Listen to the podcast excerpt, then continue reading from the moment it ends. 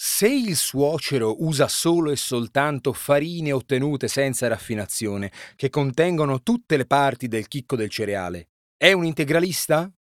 Forse. Io sono Giorgio Moretti e questa settimana raccontiamo una miscellanea di parole, tema libero. Oggi, integralista. Questa è una parola scabrosa, che si sente echeggiare in contesti spesso gravi, impastati di rabbia, paura, fanatismo. A peggiorare la situazione interviene la confusione con termini che sono usati scioltamente come sinonimi, anche se non lo sono. Integralista più o meno anche fondamentalista, no? Ma guardiamolo meglio, questo integralismo, e forse ci si mostrerà come tratto più complesso e problematico di quel che può apparire da un titolo di giornale.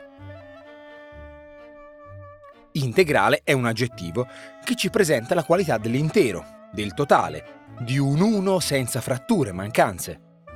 Messo così non pare un attributo negativo, anzi, spesso un predicato di integrità significa un modo di essere virtuoso. Pensiamo all'integerrimo, al tutto d'un pezzo, alla dimensione della coerenza.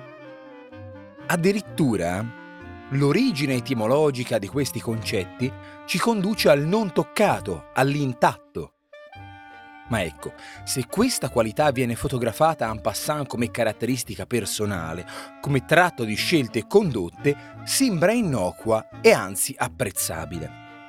Se invece inizia ad avere un respiro strutturale più ampio, abbracciando dottrine e principi di articolazione maggiore, ecco che ci tremano le vibrisse.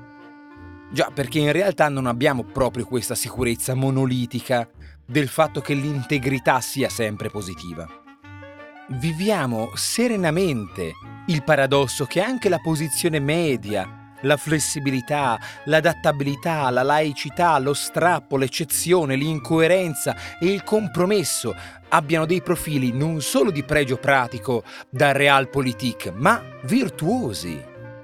Senza trascendere, questo forse avviene perché è la nostra posizione ad essere relativa.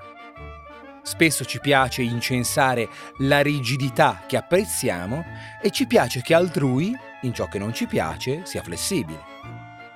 In questo quadro l'integralista si pone come figura estrema, estremamente sbilanciata in una paradossale composizione di virtù. Adotta un sistema ideale, ad esempio politico o religioso, percorrendo la via di una coerenza intransigente, di un'aderenza assoluta che viene testimoniata in ogni singolo aspetto della vita.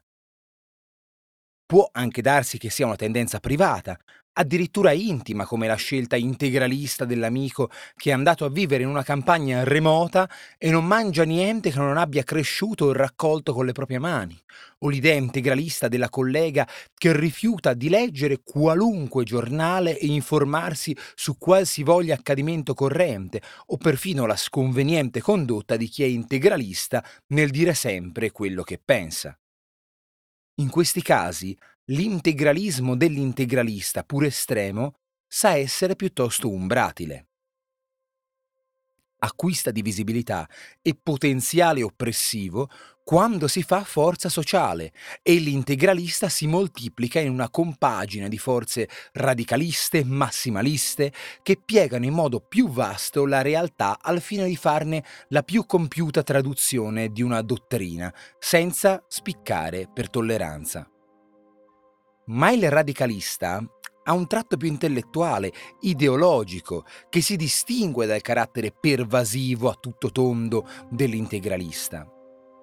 E il massimalista è slanciato in un progetto da realizzare nei suoi massimi termini, mentre l'integralista ha una dimensione più interiore e non si distingue per la volontà di condurre in porto grandi piani complessi.